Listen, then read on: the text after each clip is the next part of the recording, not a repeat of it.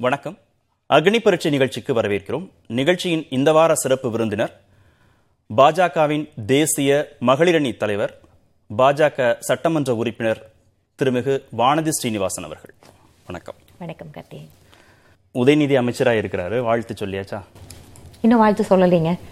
நான் வாழ்த்து சொல்லணும்னு என்ன இருக்கு? நிச்சயமா ஒரு சட்டமன்ற உறுப்பினர் கொலிக்கு அமைச்சராகிறார் வாழ்த்து சொல்லலைன்னு இருக்கு அதுல எங்களோட அரசியல் விமர்சனம் அப்படிங்கிறது வேற. என்ன விமர்சனம்? திமுக கட்சி மேல என்ன இது இந்த இந்த அப்பாயின்மெண்ட்டுக்கான என்ன விமர்சனம் இருக்கோ அதை நாங்க வைக்க தான் போறோம். ஒரு டெமோக்ராட்டிக் பார்ட்டியில கண்ட்ரியில ஒரு குடும்பத்தினோட ஆட்சி அப்படின்னு இருக்கிறது எப்பவுமே ஜனநாயகத்திற்கு விரோதமா இருக்கிறது மட்டும் இல்ல நிறைய மாநிலங்கள்ல குடும்பத்தோட ஆட்சி அப்படிங்கிறது அந்த மாநிலத்தோட வளர்ச்சியை பாதிக்குது. கரப்ஷனுக்கு நிறைய இடங்கள்ல அதுதான் காரணமா இருக்கு. அதனால இந்த மாதிரியான வாரிசுகள் மூலமாக வரக்கூடிய ஒரு குடும்பத்தினுடைய ஆதிக்கம் இருக்கக்கூடிய அரசியல் அமைப்புல இயங்கக்கூடிய இந்த கட்சிகள் ஜனநாயகத்திற்கு விரோதமான கட்சிகள் அப்படிங்கிற கருத்துல எங்களுக்கு மாற்று கருத்தே கிடையாது. அதனால உதயநிதி ஸ்டாலின் அவர்கள் அமைச்சரா இருக்காரு என் கூட அசம்பிளியில் இருக்கிற ஒருத்தர். அதற்காக வாழ்த்துக்கள். வாரிசு அரசியல் குடும்ப அரசியல்ங்கிறது எல்லா கட்சிக்கும் பொதுவானது தானே? திமுகவுக்கு மட்டும் சொந்தமானதா? நீங்க ஒரு வாரிசு அரசியல் அப்படிங்கறதுக்குள்ள எல்லாத்தையும் சேர்த்து வந்து பாத்திர முடியாது. அங்க இல்லையா இங்க இல்லையா அதுவல்ல நீங்க அந்த வாரிசு வாயிலாக நீங்க என்ன செய்தியை உங்களோட கட்சி தொண்டர்களுக்கு கொடுக்குறீங்க? கட்சி அப்படிங்கிறது ஜனநாயக அமைப்பில் ரொம்ப முக்கியமான ஒரு கூறு. அதுல இருந்து நீங்க வந்து சமுதாயத்துக்கு என்ன செய்தியை கொடுக்குறீங்க?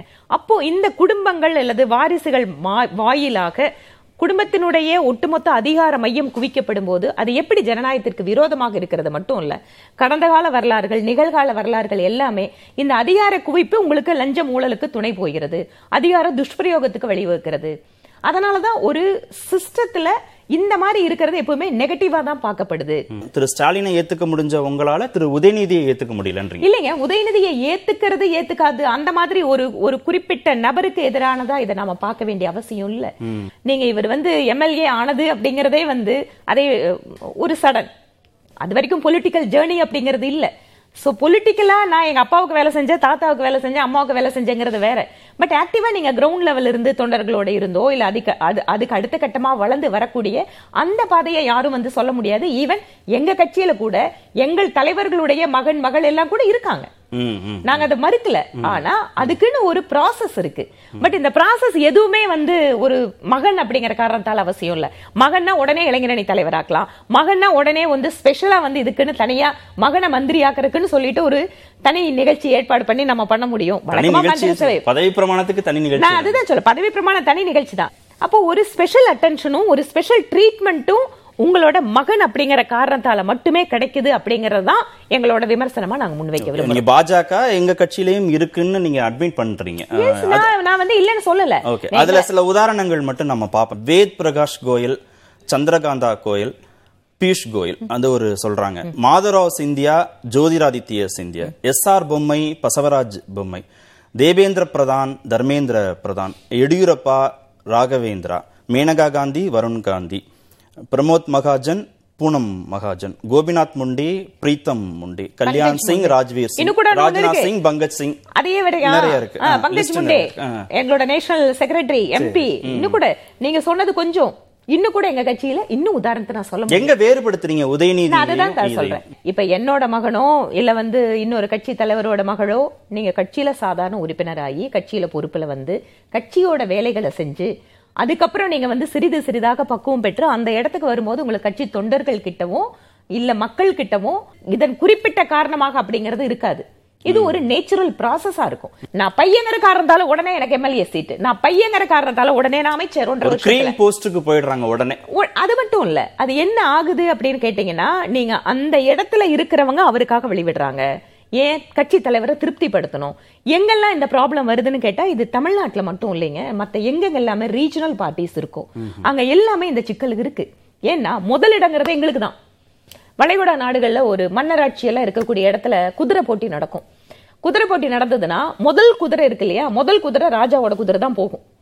முதல் குதிரை ராஜாவோட குதிரையை விட நம்ம குதிரை தாண்டி போகுதுன்னா விடக்கூடாது பிடிச்சுக்கணும். ஏன்னா ராஜாவோட குதிரை தான் முதல்ல போகணும். அந்த ரெண்டாவது குதிரைக்கு தான் அங்க பிரச்சனையே தவிர முதல் குதிரைக்கு பிரச்சனை இல்லை. அந்த மாதிரிதான் இங்க.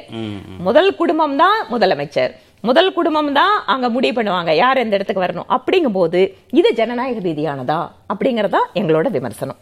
இது திரு அண்ணாமலைக்கு பொருந்தாதான்னு ஒரு கேள்வி கேட்கறாங்க ஒரு வருஷத்துக்கு முன்பு திடீர்னு அரசியலுக்குள்ள வராரு. பாஜகவுடைய மாநில பொறுப்புக்கு வராரு. அவருக்கு என்ன அரசியல் தெரியும்? அவருக்கு வந்து இது பொ- பொருந்தாதா? இந்த இந்த அளவுகோல்லாம் பொருந்தாதான்னு கேட்கல இல்ல. இது சில சமயம் நீங்க வந்து எல்லாத்தையும் எல்லாத்தையும் பொருத்தமா அதுல பொருந்தி பார்க்க முடியாது. இப்போ கட்சியில வந்து அவர் வந்து சேர்ந்திருந்தாலும் கட்சி வந்து உடனடியே ஒரு முடிவு எடுக்கிறாங்க. சில நேரங்கள்ல அப்படி பாத்தீங்கன்னா கட்சியில முதல் நாள் சேர்ந்தவங்களுக்கு கூட தான் நாங்க டிக்கெட் கொடுத்துருக்கோம். அரசியல் ரீதியான அப்பாயின்மெண்ட்ஸ் அப்படின்னு இருக்குது இல்லைங்களா? இது எல்லாமே நீங்க இதை வச்சு ஈக்குவேட் பண்ண முடியாது. ஏன்னு கேட்டா திரு அண்ணாமலை அவர்கள் கட்சியோட கட்டு திட்ட சட்டத்திட்டங்களுக்கு உட்பட்டவர். கட்சி நாளைக்கு வந்து ஒரு முடிவு எடுத்தாச்சு அப்படின்னு சொன்னா கட்சி தலைமை அவர் வந்து அதை என்ன பண்ணணுமோ அதை பண்ணணும். அவர் என்ன முடிவு எடுக்கணுங்கிற விஷயத்துல இருந்து. ஆனா இது அப்படி இல்லை. நீங்க வந்து திரு உதயநிதி ஸ்டாலின் அவர்கள் நாங்க கட்சியில நாளைக்கு என்ன முடிவு எடுக்கிறோம் அப்படிங்கறத தாண்டியும் ஒரு பர்சனாலிட்டியா அவர் வந்து அங்க இருக்காரு. ஆனா ஏன்னா மக்கள் அது- ஓட்டு போடணும்ல? மக்கள் ஓட்டு நான் அதுதான் சீட்டே கொடுக்கட்டும். மக்கள் ஓட்டு போட்டா தானே ஜெயிக்க முடியும் முதலமைச்சரும் ஆக இது வந்து ரொம்ப மேலோட்டமான ஒரு பார்வை. நாங்க சீட்டு கொடுத்தோம் ஜெயிச்சாங்க மக்கள் ஓட்டு போட்டிருக்கோம். சீட்டு கொடுத்தது எப்படி கொடுத்தீங்க? ஆனா இங்க அப்படி இல்ல. நீங்க திரு உதயநிதி ஸ்டாலின் அவர்கள் அவர் சரியா ஃபங்க்ஷன் ஆகலைன்னு சொன்னா அடுத்த எலெக்ஷன்ல அவருக்கு சீட்டு கிடைக்காம போகும். வாய்ப்பு இருக்கா? இல்ல. ஆனா திரு அண்ணாமலைக்கு இருக்கு. அண்ணாமலை பெர்ஃபார்ம் பண்ணி காட்டணும்.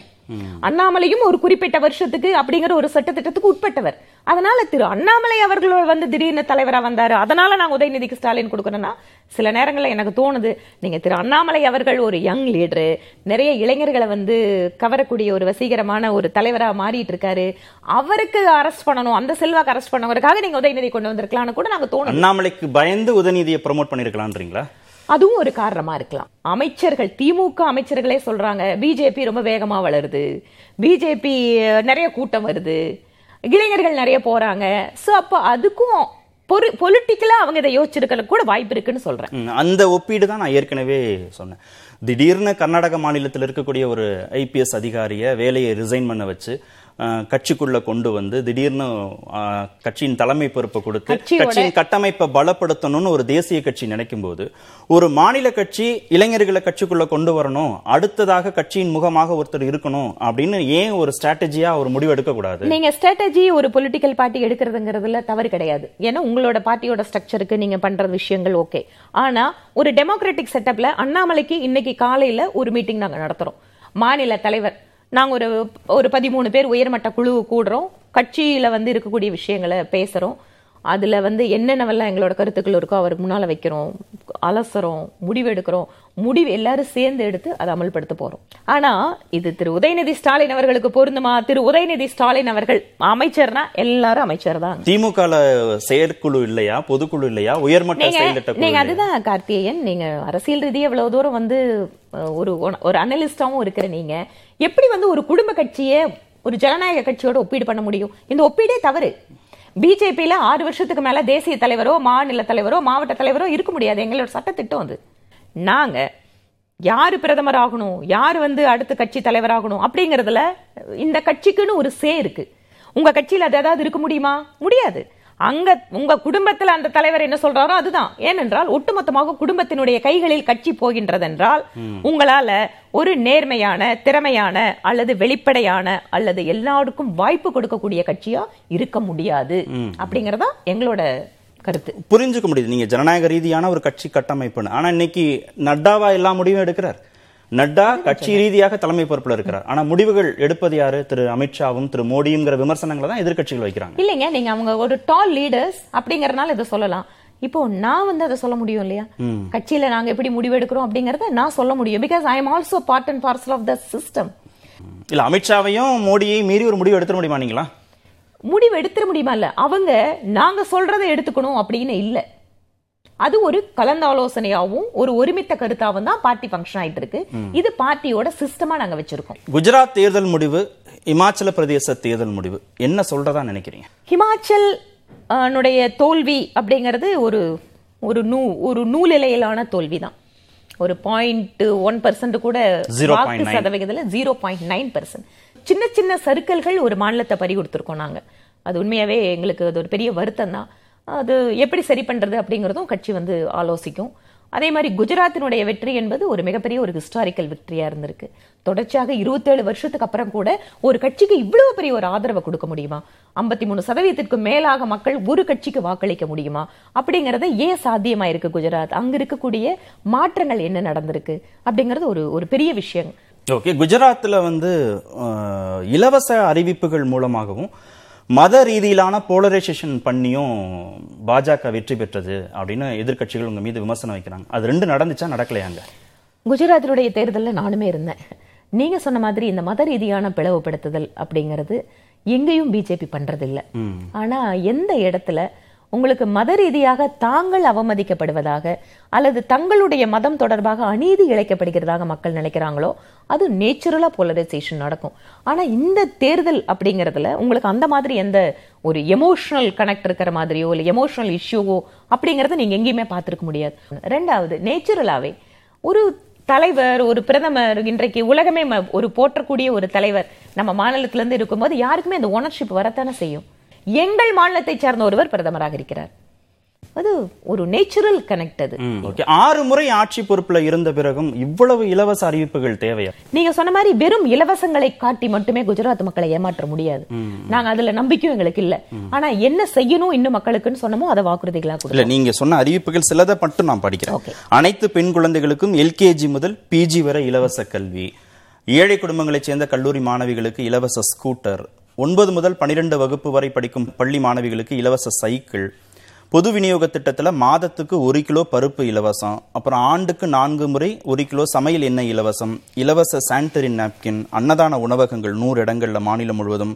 அப்புறம் அஞ்சு ரூபாய்க்கு சாப்பாடு. இந்த மாதிரி நிறைய லிஸ்ட்டு போகுது ரெவடி கல்ச்சர் அப்படின்னாரு. இலவசங்களை வந்து கட்சிகள் கொடுக்கறது வந்து ஒரு ரெவடி கல்ச்சர் ஒரு குறுக்கு வழியில நிறைவேற்ற முடியாத வாக்குறுதிகளை கொடுத்து ஒரு இம்பேலன்ஸா இருக்கு தேர்தல் களம். இதெல்லாம் பேசுனது வந்து திரு மோடியும் திரு அமித்ஷாவும்.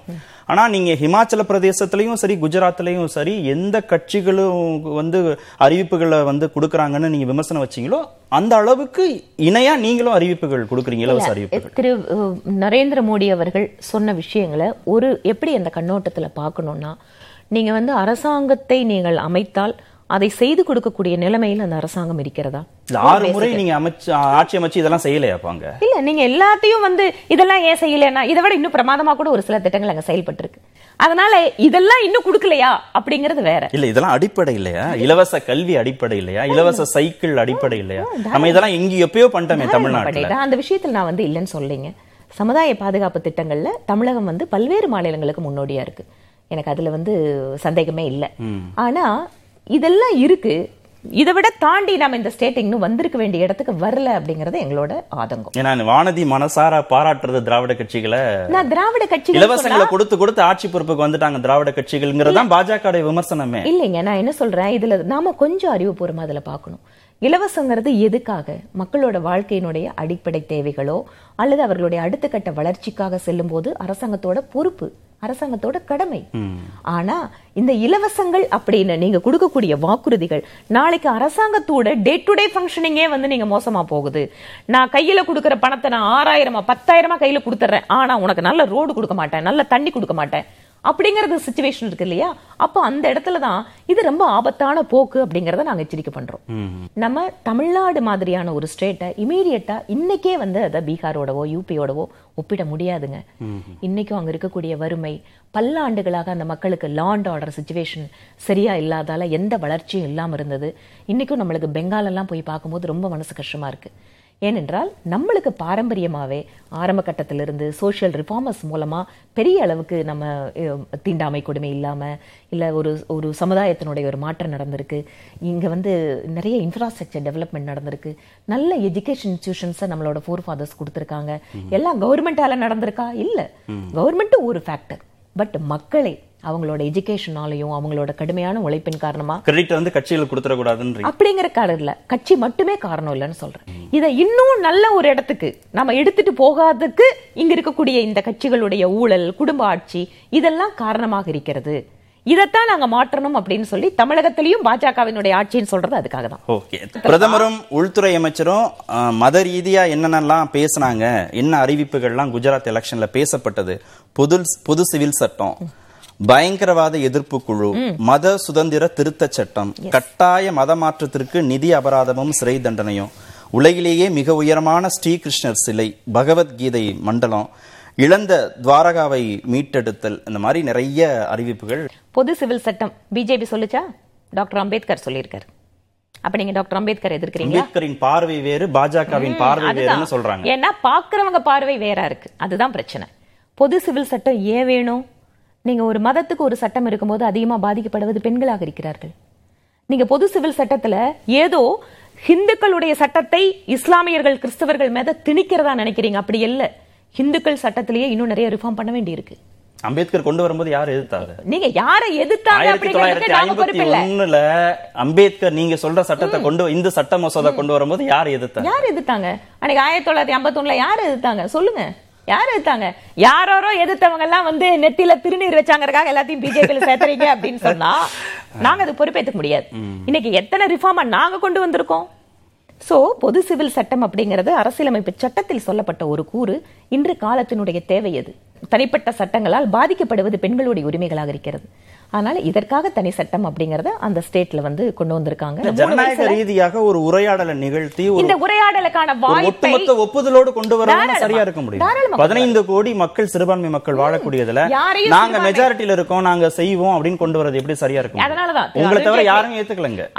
எந்த கட்சியும் ஏத்துக்கல. திரு அருண்ஜேட்லி அவர்கள் நான் அதுக்கு ஒவ்வொன்றுக்கும் காரணத்தை சொல்றேன். ஏனென்றால் ஏன் இந்த இடத்துல எல்லாத்துக்குமே என்ன தோணுது அப்படின்னு சொன்னா வாக்கு வங்கி அரசியலுக்குள்ளாக இருக்கக்கூடிய அரசியல்.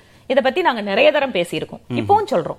எல்லாரையும் சமமான பார்வையோட தான் பார்க்கணும் நீங்க. தான் இஸ்லாமிய வேட்பாளரே நிறுத்துறது இல்லையா அதுக்கு அப்ப உங்களுக்கு அந்த ஓட்டே தேவையில்லைன்னு தானே முடிவு பண்ணிட்டீங்க? ஒரு வேட்பாளர் நிறுத்துறது அப்படிங்கிறது ஒரு கட்சியோட ஒட்டுமொத்த ஸ்டேட் யூனிட்ல இருந்து வர்ற பேர்கள் அதுக்கப்புறம் வந்து முடிவெடுக்கிறது இதெல்லாம் இருக்கு. அதனால பன்முகத்தன்மைன்னு ஒண்ணு இல்லையா? நம்ம எல்லாரையும் பன்முகத்தன்மை. உள்ளடக்கியதா எல்லாருக்கும் உள்ளடக்கியதா தான் இருக்க முடியும். இன்னைக்கும் எங்களோட கட்சியில சிறுபான்மை பிரிவு உண்டு. சிறுபான்மை பிரிவுல இருந்து நீங்க வந்து எம்பிக்கள் இருக்காங்க. அதுல இருக்கிற கமிஷன் போட்டியிட மட்டும் வாய்ப்பு கொடுக்க மாட்டீங்க எலெக்ஷன்ல அது ஒரு கட்சியோட முடிவுங்க அது. காசி தமிழ்ச் சங்கமம் என்ன சாதிச்சது? வானதியோட ஸ்டேட்மெண்ட் படி தமிழுடைய பெருமையை வட மாநில மக்களுக்கு கொண்டு போய் சேர்க்கிறதுக்கு முக்கிய பங்காற்றி இருக்கு அதை செஞ்சிருக்கா காசி தமிழ்ச் சங்கம்? காசி தமிழ் சங்கமத்துல ஒரு அரசாங்கம் வந்து ஒரு முயற்சி எடுக்கிறாங்க. ஏக் பாரத் ஸ்ரேஷ்ட பாரத்னு சொல்ற மா- ஒரு சமஸ்கிருதத்துல ஹிந்தியில சொல்ற வார்த்தை. அது கூட ஒரே சமஸ்கிருதத்துல. தான் இருக்கு. தமிழ்ல எல்லாத்துக்கும் பொதுவான அதிகமான மக்களுக்கு போகணும்னா நாம தமிழ் படுத்திக்கலாம் அதுல என்ன ஒரு வேற்றுமை இருக்கு? நம்ம என்ன திட்டமில்லையோ இல்ல என்ன விஷயங்கள் இருக்குதோ அது தமிழுக்காக மட்டுமே வைக்க முடியாது. நாடு முழுக்க வரும்போது அதை வைக்கலாமே. காசி தமிழ் சங்கமம் தானே வச்சிருக்கு. சென்ட்ரல் கவர்மெண்டோட நிகழ்ச்சி தான். காசி தமிழ் சங்கமம் தான். நம்ம தமிழோட சம்பந்தப்படும் போது அது தமிழோட. காசிக்கும் தமிழ்நாட்டுக்கும் ஆன்மீக தொடர்பு இருக்கு. தமிழ் தொடர்பு ஏதாவது இருக்கா நிறைய இருக்கு. தமிழ் எல்லாத்துக்கும் பொதுவான தமிழ். இந்த தமிழை ஆன்மீகமும் சேர்த்து வளர்த்திருக்கிறது. அதனால் ஆன்மீகத்தை பக்தி இலக்கியங்கள் பக்தி தமிழ் ஆக காசி அப்படின்னு வரும்போது அது ஆன்மீகத்துக்கு தொடர்பு இருக்கிறது மட்டும் இல்ல தமிழுக்கும் தொடர்பு இருக்கக்கூடியது. இன்னைக்கும் காசி விஸ்வநாதர் கோயில்ல இரவு பூஜை தமிழர்களுக்கான உரிமை. தமிழனையும் தமிழையும் நீங்க வித்தியாசப்படுத்தி பாப்பீங்களா? தமிழர் எங்க இருக்காங்களோ தமிழ் இருக்குங்க. அதனால தமிழர் வேற இது எங்க தமிழ் அது உங்க தமிழ் இல்ல அப்படின்னு நீங்க சொல்ல முடியாது. ஓகே இதை ஏற்பாடு செஞ்சது சென்னை ஐஐடி. ஒருங்கிணைப்பு வந்து சாமு சாஸ்திரி திரு சாமு சாஸ்திரி சமஸ்கிருத அறிஞர். அவர் தான் ஒருங்கிணைப்பாளராக அதுல இருந்து செயல்பட்டிருக்காரு நடத்தியது ஹெச்ஆர்டி மினிஸ்ட்ரி ஒட்டுமொத்த பொறுப்பு ஃபண்ட் அங்கிருந்து தான் கொடுத்து அவங்க தான் நடத்துறாங்க.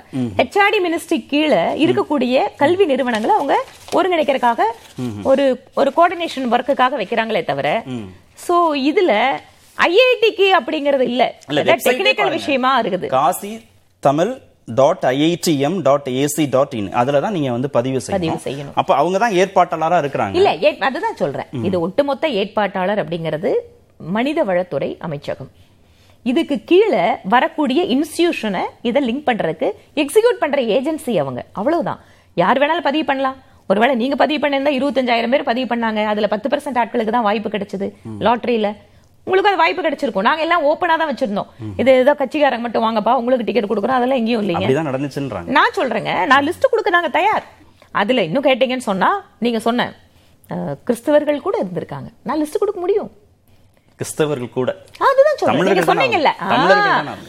ஆன்மீகம்னா நீங்க காசி ஆன்மீகம் தானே. தமிழை என்ன தொடர்பு சரி இல்லைங்க. கிறிஸ்தவர்கள் தமிழர்கள் இல்லையா? நாங்க தமிழர்களா பாக்குறோம். அதனால அவங்க பதிவு பண்ணாங்க வாய்ப்பு கிடைச்சது. சோ ஆன்மீகத்தையும் தமிழையும் பிரிக்க முடியாது. ஆன்மீகத்தையும் தமிழையும் காசியையும் பிரிக்க முடியாது. ஏனென்றால் இந்த நாட்டுல ஒவ்வொரு இடங்களோடவும் எமோஷனலா நம்ம கனெக்ட் ஆயிருக்கும். ஸோ அதனால காசி அப்படிங்கிறது தமிழர்களுடைய வாழ்வில் அன்றாட வாழ்வில் இருக்கக்கூடிய ஒரு புனிதமான இடம். இல்லை நோக்கம் உயர்ந்ததாக இருக்குது அதை புரிஞ்சுக்க முடியுது. ஆனால் அதை செயல்படுத்திய விதம் இருக்குல்ல. நீங்க தமிழ்தாய் வாழ்த்து பாடுவதற்கு அனுமதி மறுத்த ஐஐடி இதில் ஏற்பாட்டாளர் சமஸ்கிருத அறிஞர் ஒருங்கிணைப்பாளர் இங்கிருந்து போனவங்கள பெரும்பாலானவர்கள் பாஜகவை சேர்ந்தவர்கள். அங்கே பனாரஸ் பல்கலைக்கழகத்தில் கருத்தரங்கில் தமிழ்தாய் வாழ்த்து பாடல. ஜெய் ஸ்ரீராம் மோடிஜி வாழ்கன்னு தமிழுக்கான முக்கியத்துவம் பின்னுக்கு தள்ளப்பட்டு பாஜக பாஜக மோடி சமஸ்கிருதம்னு முன்னிலைப்படுத்தப்பட்டுச்சாங்கிறதா விமர்சனம். அதான் விமர்சனம் வைக்கிறாங்க நான் இனாகிரேஷன் போயிருந்தேன். நீங்க அது மட்டும் இல்ல சரி நான் சொன்னேன்னா உங்க கட்சிக்காரங்க நீங்க உங்க பிரதமரை விட்டு கொடுக்க மாட்டீங்க இல்ல உங்க கட்சி ஏற்பாடு பண்ணணும்னு எல்லாம் பிரதமர். ஆ கரெக்ட் நம்ம பிரதமர். ரெண்டாயிரத்தி ஐநூறு பேர் அங்க போயிட்டு வந்திருக்காங்க. அவங்கள அந்த மக்கள் எப்படி கவனிச்சிட்டாங்க? அவங்களுக்கு அந்த ஏற்பாடுகள் அவங்க என்ன ஃபீல் பண்ணாங்க? இதையெல்லாம் நீங்க அவங்கள இந்த மாதிரி உட்கார வச்சு பேசினா இதுல வந்து உண்மையாகவே தமிழுக்கும் காசிக்கும் நடந்த இந்த விஷயம் நம்மளுக்கு நாட்டுக்கு தமிழ்நாட்டுக்கு நல்லதா இல்லையா அப்படிங்கறதெல்லாம் நீங்க கொண்டு வரணும். ரெண்டாவது அரசியல் ரீதியா அதை பண்ணணும்னு நினைச்சா ஒரு பத்து ட்ரெயினை புக் பண்ணி கட்சிக்காரங்களை முழுக்க பத்து ட்ரெயின்ல ஏத்தி அங்க கொண்டு போய் காசி சுத்தி காட்டிட்டு வரதல்ல விஷயம். அப்படி நினைக்கல. பிஜேபி அப்படி நினைக்கல பிரதமரும் அப்படி நினைக்கல. பொதுவாக அனைவருக்குமான ஒரு நிகழ்ச்சி அது. ஆனா தமிழ்நாடு அரசாங்கம் எங்க தமிழை வச்சு ஆட்சிக்கு வந்தமே எங்க தமிழை கொண்டு போறீங்களேன்னு ஏதாவது வைத்திருச்சல்ல சொன்னா அதை நாங்க அரசியலா பாக்குறோமே தவிர அதுக்கு மேல அதுல ஒண்ணும் இல்லை. தமிழ் மொழி வளர்ச்சிக்கு நீங்க அதிக நிதி கொடுக்க மாட்டேன்றீங்க இந்திய திணிக்கிறீங்கன்னு உங்கள் மீது விமர்சனம் இருக்கிற போது நீங்க நாங்க தமிழை காசி வரைக்கும் கொண்டு போறோம்னு சொன்னா எப்படி ஏத்துப்பாங்க? ஹிந்தி திணிப்பு அப்படிங்கிற விஷயத்துல திரும்பவும் நாங்க சொல்லியிருக்கிறது என்னன்னா இதேதான். எந்த ஒரு மொழியும் திணிப்பது எங்கள் நோக்கம் அல்ல விருப்பப்பட்டு நீங்க கத்துக்கிறாங்களா? கத்துக்கோங்க. யார் வேணாலும் எந்த மொழி வேணாலும் கத்துக்கலாம். பிரதமர் தமிழுக்கு வந்து கொடுக்கின்ற மரியாதையை நம்ம உலக அரங்குல சரி தமிழர்களே இல்லாத இடத்துக்கு போனாலும் தமிழை பத்தி பேசுறாரு. பாரதியார் மேல ஒரு மிகப்பெரிய பக்தி அவருக்கு இருக்கு. அதனால இதையெல்லாம் நீங்க வந்து நாங்க தமிழ் அப்படிங்கறது அது எங்களோட டொமைன் தமிழ் எங்களை தாண்டி ஒருத்தருக்கும் இல்ல அப்படின்னு பாக்குற மனப்பான்மையை இங்க இருக்கிற அரசியல் கட்சிகள் மாத்திக்கணும். தமிழ் அனைவருக்கும் பொதுவானது. நீங்க தமிழர்னா நானும் தமிழர் தான் நாங்கள் என்ன வேற இங்கிருந்து வந்தோமா? ஒன்று. ரெண்டாவது மொழி விஷயத்தை பொறுத்த வரைக்கும் தமிழ்நாட்டில் இருக்கக்கூடிய இந்த இருமொழி கொள்கையை ஏன் வந்து நாங்கள் விமர்சிக்கிறோம்? நீங்கள் ஸ்கூலு காலேஜு உங்கள் வீட்டில் இருக்கிறவங்க படிக்கிற குழந்தைங்க இவங்க எல்லாரும் ஹிந்தி படிக்கிறதுக்கான வாய்ப்புகளை உருவாக்குறீங்க. நீங்கள் ஹிந்தி சொல்லித்தர ஸ்கூல் நடத்துறீங்க. ஆனா இன்னைக்கு என்ன ஆயிட்டு இருக்கு அரசாங்க பள்ளினா வேற வழியே இல்லாதவங்க போறக்கூடிய இடமா மாறிட்டு இருக்கு இதுக்கு இங்க இருக்கக்கூடிய தமிழ்நாட்டுல ஆட்சி செஞ்ச அரசாங்கங்கள் பொறுப்பேத்துக்கணும். ஆனா அந்த குழந்தைங்களுக்கு நாங்க மூன்று மொழி கொள்கையை ஒத்துக்க மாட்டோம். யாரு பாதிக்கப்படுறது? எந்த குழந்தை அரசாங்க பள்ளிக்கு போகுதோ அது மட்டும் தான் ஹிந்தி கத்துக்க முடியாது. ஆனா உங்க குழந்தை வசதி இருக்குன்னா நீங்கள் சிபிஎஸ்சில போடுவீங்க இல்ல வந்து மெட்ரிகுலேஷன்ல போடுவீங்க அந்த குழந்தைக்கு அடுத்த ஆப்ஷன் இருக்கு. இல்ல ஏன் அரசாங்க பள்ளியில படிக்கக்கூடிய மாணவ மாணவிகள் இந்தி கத்துக்கணும்? அப்ப ஏன் உங்க குழந்தை கத்துக்கணும்? வானதி வந்து அரசு பள்ளி மாணவ மாணவிகளுக்கு இந்தி தெரியணும்னு சொல்றாங்கன்னா ஏன்னு ஹிந்தி ஜஸ்டிஃபை பண்ணணும் மட்டும் இல்ல. ஹிந்தி கத்து கொடுக்கறதுக்கான ஒரு வாய்ப்பை கொடுங்க. இல்ல ஏன் கத்துக்கணும்னு ஏன்- ஏங்க ஒரு மொழி அடிஷனலா கத்து கொடுக்கறதுக்கு உங்க குழந்தைங்களுக்கு வறுமை மட்டுமே தடையா இருந்துட முடியுமா? இங்க பணக்கார குழந்தைகளுக்கு மட்டும் கிடைக்கக்கூடிய வாய்ப்புகளை ஏழை குழந்தைகளுக்கும் கொடுங்க. அப்படிங்கறது ரொம்ப சிம்பிளான விஷயம். இதுல அரசியல் காரணத்தினால நீங்க உங்க வீட்டு குழந்தைங்க படிக்கலாம் நீங்க நடத்துற பள்ளிக்கூடத்துல சொல்லி கொடுக்கலாம். ஆனா அரசியலுக்காக நான் ஏழை குழந்தைங்க வாழ்க்கையில மட்டும் நான் வந்து கத்துக்க கொடுக்க கூடாதுன்னு சொல்றத இதைத்தான் நாங்க எதிர்க்கிறோம். அதுவும் ஹிந்தி மட்டும் வேணான்றீங்க. எந்த மொழி வேணாலும் வேணாலும் கத்துக்க சொல்லுங்க குழந்தைங்கள. இந்த மொழி வேணாலும் கத்துக்க சொல்லுங்க. இந்த விஷயத்துல நான் கூட வடநாட்டுல பேசுறேன். நீங்க எல்லாரும் ஏதாவது ஒரு சவுத் இந்தியன் மொழி கத்துக்கணும்.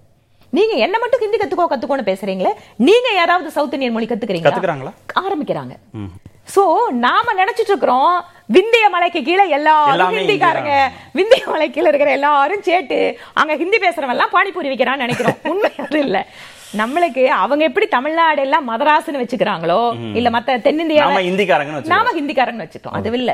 இது வந்து கொஞ்சம் கொஞ்சம் ரெண்டு பக்கம் வந்து ஒரு புரிதல் புரிதல் இருந்தாதான் இது வந்து புரிஞ்சுக்க முடியும். இரண்டாயிரத்தி இருபத்தி நான்கு நாடாளுமன்ற தேர்தல் சனாதனத்தை எதிர்கொள்ளக்கூடிய எதிர்க்கக்கூடிய நாடாளுமன்ற தேர்தலாக இருக்க போகுது அப்படின்னு விடுதலை சிறுத்தைகள் கட்சியின் தலைவர் திரு திருமாவளவன் சொல்றார். பாஜகவை வந்து அப்புறப்படுத்தணும். நாடு முழுவதும் இருக்கக்கூடிய கட்சிகள் ஒரு புள்ளியில் இணையணுன்ற கோஷத்தை வந்து இங்கே இருக்கக்கூடிய கட்சிகள் தொடங்கி இருக்கிறாங்க தேசிய அளவிலையும் அதற்கான ஒருங்கிணைப்பு நடக்குதுன்னு தோணுது. ஏன் சனாதனம் குறித்து இவ்வளவு கட்சிகள் இவ்வளவு வீரியமா சமீபத்தில் பேசுறதா நினைக்கிறீங்க? சனாதனம் அப்படிங்கிறது விடுதலை சிறுத்தைகள் பார்வையில் அது தீண்டாமையை வலியுறுத்துகின்ற கட்சி அல்லது பிறப்பு ரீதியான விஷயங்களை வந்து வலியுறுத்துற கட்சி இல்ல ஒரு குறிப்பிட்ட ஜாதி மட்டுமே உயர்ந்தவர்கள் அப்படின்னு சொல்றதுன்னா முழுமையா உங்களோட நாங்கள் உடன்படுறோம். எங்க நான் நாங்க அந்த சனாதனத்தை நாங்களும் உங்களோட சேர்ந்து எதிர்க்கிறோம். அதுவல்ல எங்களோடது. இல்ல நீங்க சொல்ற இந்து இருக்குல்ல அந்த இந்துல சனாதன இந்து சாமானிய இந்துன்னு ரெண்டு விதம் இருக்குன்னு திரு ஆர் ராசா சொல்றார். ஹிந்து அப்படிங்கறத மட்டுமே நாங்க பார்த்தோம் ஏங்கல ஹிந்து அப்படிங்கிறது நீங்க ஒரு மதமாக பார்க்க கூடாது ஒரு வாழ்க்கையினுடைய தர்மம் அப்படிங்கிறது தான் உச்சநீதிமன்றத்தோட தீர்ப்பே. ஆனா நம்ம நாட்டுல இந்த மாதிரி தனிப்பட்ட சட்டங்கள் எல்லாம் உருவாக்கப்படும் போது பிரிட்டிஷ்காரங்களுக்கு அது பிரிக்க தெரியாது இல்ல கிறிஸ்டியன் முஸ்லீம் மீதி இருக்கிற எல்லாரும் இந்து தான்யா ஏன்னா அவங்களுக்கு நாம இந்து மதத்தினோட வழிமுறைகளோ மற்ற விஷயங்களோட வெஸ்டர்ன் கான்செப்ட்ல அவங்க அணுகி அவங்க செஞ்ச ஆரம்பத்தில் இருக்கக்கூடிய இந்த பிரச்சனைகளால இவர் சொல்ல மாதிரி சாமானிய ஹிந்து சனாதன ஹிந்து இதெல்லாம் எங்கேயும் நாங்க பார்க்கல. இன்ஃபேக்ட் நாங்க ஒட்டுமொத்த இந்தியர்களையும் எந்த விதமான ஏற்றத்தாழ்வு இல்லாம பார்க்கணும்னு நினைக்கிறோம். அதுதான் உண்மையான சனாதனம் கூட. திரு திருமாவளவன் ரொம்ப எளிமையான ஒரு கேள்வி. திரு அண்ணாமலை திரு மோகன் பகவத் திரு ஹெச் ராஜா குடும்பத்தோடு திருமண ரீதியிலான உறவுகள்லாம் வைத்துக்கொள்ள முடியுமா? அதான் சனாதனத்தை வந்து எளிமையா புரிய வைக்க முடியும். இந்த கேள்விக்கு அதுக்கு அவங்க பதில் சொல்லுவாங்களா? விடை சொல்லுவாங்களான்னு கேக்குறேன். தனிப்பட்ட விருப்பு வெறுப்புகள் சார்ந்து வர்க்க ரீதியா பேசுறாரு. அந்த வர்க்க ரீதியா என்னைக்குமே நாங்க ஒத்துக்கிறது இல்ல. அப்படி பாத்தீங்கன்னு சொன்னா இன்று நம்முடைய நாட்டினுடைய பிரதமரே அவர்களே ஓபிசி கம்யூனிட்டி சேர்ந்தவர் தான். சர்வ நீங்க சொன்னீங்கல்ல பெரிய வல்லமை படைத்த தலைவர். வல்லமை படைத்த தலைவரே ஓபிசி கம்யூனிட்டி சேர்ந்தவர் தான் திரு மோடி அவர்கள். அவரை வந்து அப்போ சனாதனிகள் ஏன் வந்து அனு- அங்கீகரிச்சாங்க? எப்படி அதுக்கு இந்த வாய்ப்பு கொடுத்தாங்க? இன்னைக்கு வந்து ஓபிசி அமைச்சர்கள் எத்தனை பேர் எங்க கிட்ட இருக்காங்க? எத்தனை லீடர்ஸ் இருக்காங்க? இவர் சொன்ன மாதிரி அதை வந்து ஒரு பூச்சாண்டி கட்டுறக்கான ஒரு விஷயமா பார்க்குறாங்க. ஐயோ அவங்க தான் அதிகாரம் முடிவெடுக்கிறாங்க. ஐயோ இந்த ஜாதிக்காரங்க இருக்காங்க. ஒரு காலத்துல இருந்தது எப்படின்னு கேட்டிங்கன்னா அதிகமாக பிராமண சமுதாய தலைவர்கள் அப்படின்னு இருந்ததால ஐயோ இது பிராமின் கட்சி இது இங்க மட்டும் இல்ல. நீங்க நார்த்லயும் இது இருக்கு. பனியா கட்சிங்க பிராமன் கட்சிங்க அது. இன்றைக்கு அதனோட சூழல் மாறிட்டு இருக்கு. ஏன்னா பார்ட்டிசிபேஷன் எல்லா தரப்புல இருந்து வர வர வர லீடர்ஷிப்புக்கு வந்து ஆட்டோமேட்டிக்கான ஒரு வாய்ப்புகளை இந்த கட்சி கொடுத்துட்டே இருக்குது. அதனால இவரு பார்த்துட்டு இருக்கிற அந்த பார்வை ஒரு குறிப்பிட்ட சமுதாயம் அதுவே ரொம்ப அநியாயம். நீங்க உதாரணத்துக்கு எடுத்துக்கோங்க. நம்ம பட்டியலினத்தை சார்ந்தவங்கள எந்த இடத்துலயும் அவங்களோட ஜாதியை சொல்லியோ பேரை சொல்லியோ இழிவுபடுத்த கூடாதுங்கிறோம் ஆனா ஒரு குறிப்பிட்ட பிராமண சமூகத்தை மட்டும் குறி வச்சு என்ன வேணா கேவலப்படுத்தலாம்னா அப்புறம் அது சமூக நீதியாது அப்ப அந்த சமுதாயத்துக்கு ஒரு நீதி இருக்காதா? அப்ப எல்லாத்துக்குமான பொது பார்வையா நம்ம பார்க்க வேண்டாமா? இந்த இடத்துல தான் நாங்க வந்து பாக்குற பார்வை அப்படின்னா எல்லாத்தையும் பொதுவா பாருங்க. நீங்க ஒரு குறிப்பிட்ட சமுதாயத்தை அரசியல் ரீதியா குறி வச்சு தாக்குறீங்க. இல்ல என்ன ஏன் அவங்களுக்கு கோபம் வருகிறதாக நான் புரிந்து கொள்றேன் அப்படின்னா உச்சநீதிமன்றத்தில் இருக்கக்கூடிய நீதிபதிகள் பெரும்பாலானவர்கள் ஆஹ், நீங்க சொல்ற உயர் வகுப்பை சேர்ந்தவர்கள். ஐஐடி போன்ற மத்திய அரசு கல்வி நிறுவனங்கள்ல உயர் பொறுப்புகளில் இருக்கக்கூடியவர்கள் நீங்க சொல்ற உயர் வகுப்பை சேர்ந்தவர்கள். அமைச்சரவை கேபினெட்டில் முக்கியமான செக்ரட்டரிஸ் லெவலில் இருக்கக்கூடியவங்க பெரும்பாலானவர்கள் பெரும்பாலான சதவீதத்தை சேர்ந்தவங்க அவங்க இருக்கிறாங்க. இந்த மாதிரி க்ரீம் போஸ்டில் எல்லாத்துலேயும் அவங்க இருக்கிற போது இயல்பாகவே முன்னேற தவிக்கிற முன்னேறுவதற்கு வாய்ப்பு கிடைக்காத ஒரு சமூகத்துக்கு கோபம் இருக்கும் அப்படின்றத நம்ம புறந்தள்ளிட முடியாதுல்ல? நீங்கள் இந்த விஷயத்தை எப்படி பாருங்க? மத்திய அரசாங்கத்தினோட ஓபிசி கோட்டா அப்படிங்கிறத ஓபிசி வச்சு தான் ஃபில் பண்ண முடியும். ஒன்று. நாம் இன்னைக்கு ரிசர்வேஷனை இன்னைக்கு இந்த தேதியில் கொடுக்குறோம். உச்சநீதிமன்றத்தில் இருக்காங்க அப்படின்னு சொன்னால் உச்சநீதிமன்றத்தில் கொலேஜியம் இருக்கு. இன்ஃபேக்ட் இந்த கொலேஜியத்திற்கு எதிராகவே ஜுடிஷியல் சர்வீஸ் கமிஷனை கொண்டு வந்தது எங்க கவர்மெண்ட்டுங்க இப்ப போற முறை சரியில்லை. இதை மாத்தி அமைக்கணும். இதுல இன்னும் டிரான்ஸ்பரன்சி வரணும்னு கேட்டது நாங்க செக்ரட்டரியேட்ல இன்னைக்கு செக்ரட்டரியா இருக்கிறவர் முப்பது வருஷம் நாற்பது வருஷம் ஐஏஎஸ் கேடர் ஒரு காலத்துல ரிசர்வேஷன் இல்லை. அதனால படித்த ஒரு பாரம்பரியமா எஜுகேஷன் அந்த சமுதாயத்துக்கு ரொம்ப இயல்பானதாக எளிமையானதாக இருந்தது.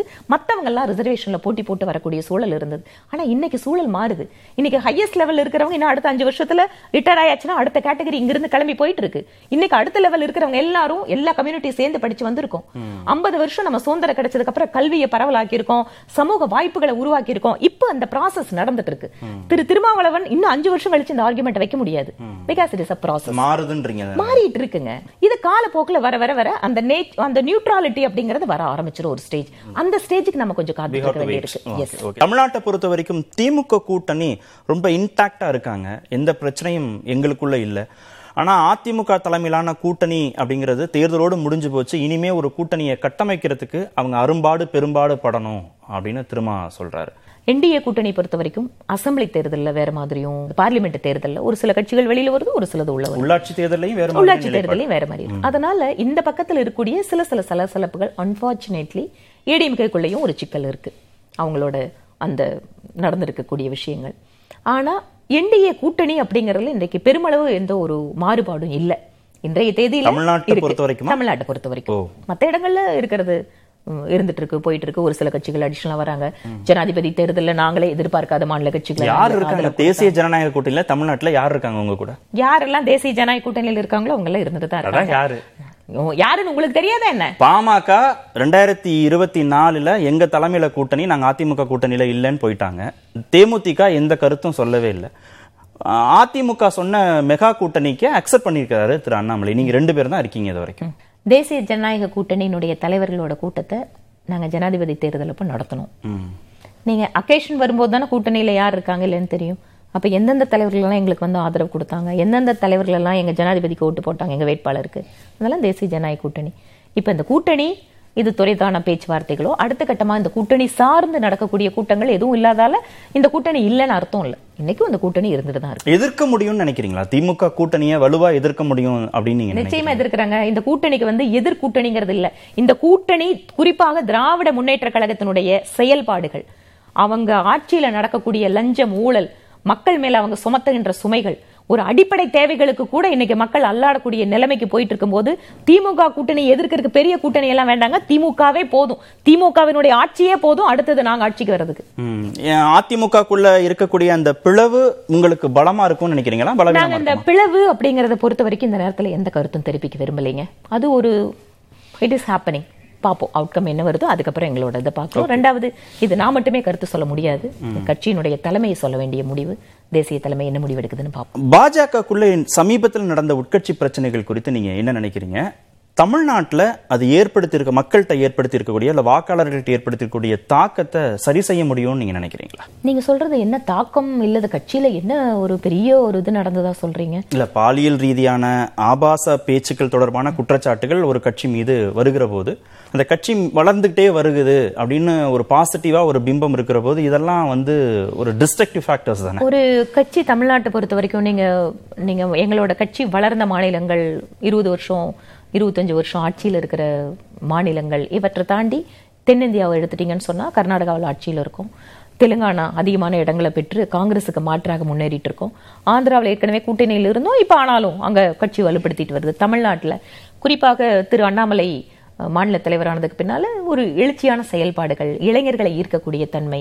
இதுவெல்லாம் இருக்கிறதால இன்றைக்கு வந்து எங்களால ஒரு இவன் இந்த ரெண்டு கட்சிகள் தான் ஜாம்பவான்கள் அப்படிங்கிற நிலைமை மாறி மூன்றாவதாக பிஜேபியும் எங்களால கூட்டங்களை ஏற்பாடு பண்ண முடியும். மக்களை மக்களை அதிக அளவுக்கு எங்களோட கூட்டங்களுக்கு கொண்டு வர முடியும் ஈர்க்க முடியும் அப்படிங்கறதெல்லாம் செயல்பாடுகள் இருக்கு. ரெண்டாவது மிக முக்கியமா இன்றைக்கு அரசாங்கத்தினுடைய தவறுகளை சுட்டிக்காட்டுறதும் போராட்டங்களை முன்னெடுக்கிறதும் இன்னைக்கு பிஜேபி முன்னுக்கு வந்துட்டு இருக்கு. அதனால ஒரு கேடர் பேஸ்டு பார்ட்டியாக இருந்து இன்னைக்கு மாஸ் பேஸ்டு பார்ட்டியாக மாறக்கூடிய அந்த டிரான்சிஷன் பீரியடில் இருக்கும். அதனால வேற கட்சிகள்ல இருந்து நிறைய பேர் வந்து இணையிறாங்க. பல்வேறு தரப்பிலிருந்து வந்து இணையறாங்க. இதில் வக்கீலும் வராங்க. இதுல கோர்ட்ல வந்து சென்டென்ஸ் வாங்கினவங்களும் வராங்க. அதனால இது ஒரு ஒரு மாஸ் பேஸ்டு பார்ட்டியா போகும்போது எல்லாத்துக்கும் இந்த சிக்கல்கள் வரத்தான் செய்யும். இதை வந்து கட்சி எப்படி கையாளுது அப்படிங்கறதா முக்கியம். சோ இந்த விவகாரங்கள் தொடர்பாக விசாரணை அமைக்கப்படும் சரி அவங்க மேல நடவடிக்கையும் சரி எங்கேயும் சுணக்கமே கிடையாது. உடனடியாக நடவடிக்கை எடுக்கப்பட்டிருக்கு. அதே மாதிரி திட்டமிட்டு இந்த பெண்கள் பாலியல் ரீதியான பிரச்சனைகளை ஒரு வேண்டுமென்றே நிறைய கதைகள் மூலமாக ஒரு கெட்ட பேரை ஏற்படுத்துறதுக்கும் அரசியல் கட்சிகள் வந்து இது பண்ணிட்டு இருக்காங்க. ஏன்னா அவங்களோட மீடியா பலத்தால இந்த மாதிரி எல்லாம். ஆனா இந்த கட்சி ஒற்றுமையா இருக்கு ஒருமித்த கருத்தோட செயல்பட்டுட்டு இருக்கோம். வேகமாக வளர்ந்துட்டு இருக்கிற கட்சியா பிஜேபி இன்னைக்கு இருக்கு. இந்த மாதிரியான குற்றச்சாட்டுகள் வருகின்ற பொழுது கடுமையான நடவடிக்கை எடுத்து கட்சிக்கு மாநில தலைவர்னு ஒரு இருக்கும்போது ஒருத்தர் பொறுப்பா இருக்கிற போது ஆர்எஸ்எஸ்ல இருந்து வந்தவங்க அதை இயக்குறாங்கன்னு ஒரு விமர்சனம் இருக்கு. ஆ. நீங்க எங்களோட அந்த செயல்பாடுகள் அமைப்பு ரீதியான விஷயங்களை கொஞ்சம் புரிஞ்சுக்கணும் அப்படின்னு சொன்னா ஆர்எஸ்எஸ்ல இருந்து எல்லா அமைப்புகளுக்கும் எங்களோட சங்க குடும்பம்னு சொல்லுவோம். கிட்டத்தட்ட அறுபதுக்கும் மேற்பட்ட அமைப்புகள் நாடு முழுக்க இருக்கும். தமிழ்நாட்டில் கிட்டத்தட்ட முப்பத்தஞ்சு முப்பத்தாறு அமைப்புகள். இந்த அமைப்புகள் எல்லாமே அவங்கவங்க தனித்தனியாக சுதந்திரமாக செயல்படுவார்கள். ஆனால் அடிப்படை கொள்கை என்பது ஒன்றாக இருக்கும். அடிப்படையான விஷயங்கள் என்ன? இந்த நாடு ஒன்று இந்த ஒரே நாடாக இருக்கணும். தேச ஒற்றுமையில சமரசம் பண்ணக்கூடாது. தனிநபர் ஒழுக்கம் வந்து எப்படி இருக்கணும்? இந்த மாதிரி பல்வேறு விஷயங்கள்ல ஒன்றாக இருக்கும். ஆனா ஒவ்வொரு துறையிலையும் வேலை பண்ணிட்டு இருப்பாங்க. இவர்களுக்கு ஒருங்கிணைப்பு பணிகளுக்காகவோ உதவி செய்யறதுக்காகவோ அரசு உதவி பண்ணும். டே டு டே அஃபேர்ஸ்ல வந்து அவங்க தலையிடுறதோ இல்ல நாங்க சொல்ற ஆளை வந்து செய்யணும் பண்ணணும் அப்படின்னு சொல்றதோ அரசோட வேலை கிடையாது? எப்பவுமே இருந்தது இல்லைங்க. ஏனென்றால் அவர்கள் எங்க வழிகாட்டுதல் தேவைப்படுதோ அங்க கொடுப்பாங்க. மத்த அமைப்புகள் அவங்கவங்க துறையில அவங்கவங்க அதுக்கு என்ன மாற்றங்கள் வேணுமோ அவங்களோட என்ன பிரச்சனைகளுக்கு தீர்வு கொடுக்கணுமோ அதை அவங்க பண்ணிட்டு இருப்பாங்க. அதனால இது உள்ள இருந்து ஃபங்க்ஷன் ஆகிறவங்களுக்கு தான் இது புரியுமே தவிர வெளியில இருந்து பாக்குறவங்களுக்கு புரியாது. இல்ல திரு அண்ணாமலையை விட அமைப்பு பொதுச் செயலாளரா இருக்க திரு கேசவ விநாயகம் வந்து மோர் பவர்ஃபுல்னு சொல்றாங்க. அப்படிதான் அதுதான் சொல்றேன். அப்படி ஒண்ணு சிஸ்டம் கிடையாது. மாநில தலைவருக்குன்னு ஒரு அதிகாரம் இருக்கு. ஆனால் அவர்கள் இணைந்து செயல்பட வேண்டும். அமைப்பு ரீதியான விஷயங்களை அவர் கவனிப்பாரு. அரசியல் ரீதியான விஷயங்களை அவர் கவனிப்பாரு. இந்த ரெண்டு பேரும் இணைஞ்சுதான் கட்சியை வளர்த்த முடியும். அப்படிங்கிறது இருக்கே தவிர ஒருத்தர் மேல ஒருத்தர் கீழே இல்ல ம்ஹும். இல்ல ஒரு பெண்களுக்கு பாதுகாப்பற்ற ஒரு கட்சியாக பாஜகவை வந்து வெளியில வெளியில முயற்சி சித்தரிக்கிறதுக்கான முயற்சி செய்கிறார்கள் தான் நான் சொல்லுவேன். ஆனா உண்மையிலேயே குறிப்பாக ஒரு சில கட்சிகள்ல அவங்க கட்சி தலைவர் முன்னாகவே வந்து அபியூஸ் பண்ணுவாங்க தவறா நடந்துட்டு இருப்பாங்க அதெல்லாம் டே டு டே அஃபர் மாதிரி கடந்து போவாங்க. ஆனா எங்க கட்சியில அப்படி இல்ல. நீங்க சொன்ன ஒரு செய்தியாளர் சந்திப்புல நான் அந்த நான் அதை நோட் பண்ணேன். காயத்ரி ரகுராம் கட்சிக்குள்ள பேசணும்ன்றீங்க. அது ஒரு சரியான கருத்தா தான் இருக்கு. ஆனா அந்த ஜனநாயகம் இல்லாதனால அங்க வெளியில பேசுறாங்க. இல்ல அதுதான் சொல்றது. ஒவ்வொரு தனிப்பட்ட நபரோட இயல்பு சார்ந்தது. இந்த மாதிரியான அவர்களுக்கு பிரச்சனைகள் வரும்போதோ அவர்களுக்கு சிக்கல் வரும்போதோ இந்த கட்சியில யார்கிட்ட பேசணுங்கிறது இந்த அமைப்புல ஏற்பாடு இருக்கு. திருமதி டெய்சி அவர்களும் என்ன வந்து பார்த்து பேசினாங்க. சோ அவங்களுக்கு என்ன நான் வழிகாட்டுதல் கொடுக்கணுமோ அதை கொடுக்குறேன். அதனால நான் என்னோட கருத்துக்களை எல்லாத்தையும் நான் பொது வெளியில தான் சொல்லுவேன் அப்படிங்கிறது கட்சி கட்டுப்பாடு இல்லையே. பெருசுபடுத்துது. நீங்க அந்த மாதிரி உங்களுக்கு எங்க இடத்துல சிக்கல் இருக்கோ அதுக்குன்னு அமைப்பு இருக்கு. நானும் கஷ்டப்பட்டிருக்கேங்க. அரசியல் வந்து எந்த பெண்ணும் ரெட் கார்பெட் கிடையாது. நான் ஆணுக்கும் பெண்ணுக்குமே பொதுவா தான் நான் சொல்றேன். நானும் இந்த மாதிரி. கூடுதல் சிரமம். கூடுதல் சிரமம் இருக்கு. எங்களுக்கு வந்து என்ன பத்தி தவறா எழுதினவங்க கட்சியில இருந்து நீக்கிறதுக்கு கால அவகாசம் எடுத்துட்டாங்க. ஆனா அதுக்குள்ள நான் கோர்ட்டுக்கு போனேன் இன்னைக்கும் கேஸ் நடந்துட்டு இருக்கு. அதனால இந்த கஷ்டம் எல்லா பெண்களுக்கும் இருக்குதான் செய்யுது. இதை எந்த வழியில எப்படி நம்ம டீல் பண்றதுங்கிறது தான் நம்மளோட சக்சஸ் இருக்கு. காயத்ரி அவர்கள் பொது வெளியில இதை பேசுறதை விட்டுட்டு கட்சியில யார்கிட்ட இதை பேசணுமோ அதை பேசியிருந்தாங்கன்னா அந்த சிக்கல் சரியா இருந்திருக்கும். ஆளுநர் மீதான விமர்சனங்களை சமீபத்துல தமிழ்நாட்டை சேர்ந்த கட்சிகள் ரொம்ப வீரியமா வச்சிருக்காங்க. ஆளுநரை திரும்ப பெறணும் அப்படின்னு அவங்க பேசுறாங்க. ஜனாதிபதியை சந்திக்கிறாங்க. நாடாளுமன்றத்துல குரல் கொடுக்கறாங்க. ஆர்ப்பாட்டம் போராட்டம் வரைக்கும் வந்துட்டாங்க. ஆளுநருடைய செயல்பாடு நியாயமானதா இருக்காத நீ பாக்குறீங்களா? அதாவது நம்ம அரசியலமைப்பு சட்டத்துல ஆளுநருக்கு அப்படின்னு ஒரு இடம் இருக்கு. அவருக்குன்னு ஒரு ரோல் இருக்கு. அரசியலமைப்பு சட்டத்தின்படி தான் அவரும் இயங்க முடியும். அவரும் அதை மீறி இயங்க முடியாது. தமிழ்நாட்டை பொறுத்த வரைக்கும் என்ன சிக்கல்னா திருக்குறள்ல ஓ, ஹிந்து சமய கருத்துக்கள் இருக்குன்னு ஒரு ஆளுநர் பேசுறாரு. இது ஆன்மா அப்படிங்கிறது ஆன்மீகம் இலக்கியத்துல அப்படின்னு அவரோட கருத்தை அவர் வைக்கிறார். எங்க டிஸ்டர்ப் ஆகுது? இங்க இருக்கிற கட்சிகள் குறிப்பாக திமுக கூட்டணி கட்சிகளுக்கு. ஆளுநர் வந்து எதுவெல்லாம் நாம ஒரு சக்சஸ்ஃபுல் பொலிட்டிக்கல் ஃபார்முலா இங்க வச்சிருக்கிறோமோ அதை வந்து ஷேக் பண்ற மாதிரி இவரோட கருத்துக்கள் இருக்கு. அப்படிங்கும்போது அவர் மேல ஒரு எரிச்சல் வருது. என்னடா பாஜக பேசுறதெல்லாம் இவர் பேசுறாருன்னா பாஜக வந்து இந்த நாட்டு சம்பந்தமா பேசுதுங்க. இந்த நாட்டுக்குன்னு இருக்கிற கலாச்சார தனித்துவம் என்னன்னு பேசுது. அதே குரல்ல அவரும் பேசலாம். அது அவரோட உரிமை அது. பேசுறதுக்கு அவருக்கு வாய்ப்பு இருக்கு உரிமை இருக்கு. ரெண்டாவது நான் எதிர்பார்க்கறத மட்டும்தான் கவர்னர் பேசணும்னா இது ஆளுநர் உரை அல்ல. நீங்க எழுதி கொடுத்தா வந்து படிச்சுட்டு போறதுக்கு இது அசம்பிளி இல்ல. அவர் கவர்னர் மாணவர்கள் கிட்டவோ பொதுமக்கள் கிட்டவோ பொதுநல அமைப்புகள் கிட்டவோ சமய சார்பான விழாக்களுக்கு போகும்போது அவரோட கருத்தை அவர் பேசுறாரு. உங்க கட்சியுடைய ஸ்போக்ஸ் பர்சனா அவர் பேசுறாருன்றதான பிரச்சனை. எங்க கட்சி பேசுற மாதிரி அவர் பேசலாமே தவிர கட்சிக்காக அவர் பேச வேண்டிய அவசியம் கிடையாது. கட்சி அதை எதிர்பார்க்கவும் இல்ல. அதுதான் சொல்றேன். சித்தாந்த ரீதியாக ஒருமித்த கருத்துக்கள் வரும்போது எங்களை மாதிரி இன்னும் கூட நிறைய பேர் பேசுறாங்க. ஆனா அவங்க எல்லாம் எங்க கட்சி இல்ல. ஏன்னா இந்த நாடு ஒண்ணுன்னு சொல்றது பிஜேபினா இல்ல இல்ல நாங்க வேறன்னு சொன்னாங்கன்னா நாங்க என்ன சொல்ல முடியும்? ஆமாங்க இந்த நாடு ஒண்ணுதானே? அப்ப அவங்க பிஜேபின்னு அர்த்தம் இல்ல. புதிய கல்விக் கொள்கை வேணுமா வேணாமா? நீங்க என்ன சொல்லுவீங்க?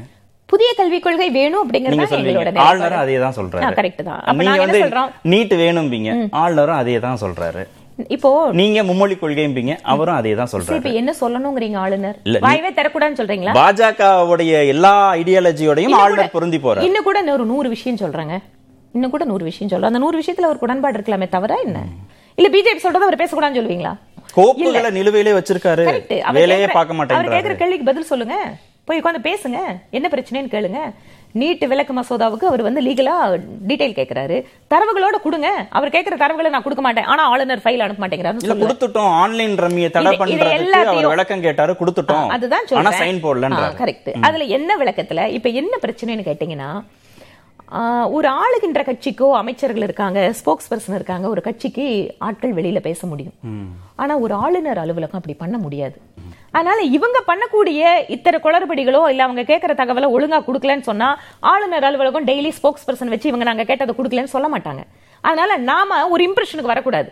ஓ இவங்க வேணுனே வைக்கிறாங்கன்னு நினைக்க கூடாது அப்படி இருந்ததுன்னு சொன்னா கவர்னர் ஆளுநர் தரப்பு விளக்கமே வெளியே வர மாட்டேங்குதுன்றீங்களா ஆளுநர் தரப்பு விளக்கம் கொடுக்கறதுக்கு எந்த இடத்துல இடமே இல்ல. அவங்க ரொம்ப ரேரா கொடுக்கலாம். But not like a political party daily சாயந்தரம் நாலு பேர் உட்காந்து டிவி முன்னால ஆளுநர் பத்தி இவ்வளவு குறை சொல்லலாம். ஆளுநருக்கு அதுக்கான வாய்ப்பு இல்லையே. இப்ப நான் ஆளுநருக்கு நானே பதில் சொல்லக்கூடாது. ஏன்னா ஆளுநர் தரப்பு நான் கிடையாது. ஆனா பொதுவான அரசியலமைப்பு சட்டத்தின்படி ஃபங்க்ஷனிங்காக நான் பதில் சொல்றேன். இல்ல ஆளுநர் வேணும்ன்றீங்களா ஒரு மாநிலத்துக்கு? நிச்சயமா வேணுங்க. நிகழ்ச்சியில் பங்கேற்றதற்கு மிக்க நன்றி. நன்றி. மீண்டும் சந்திப்போம். நன்றி வணக்கம்.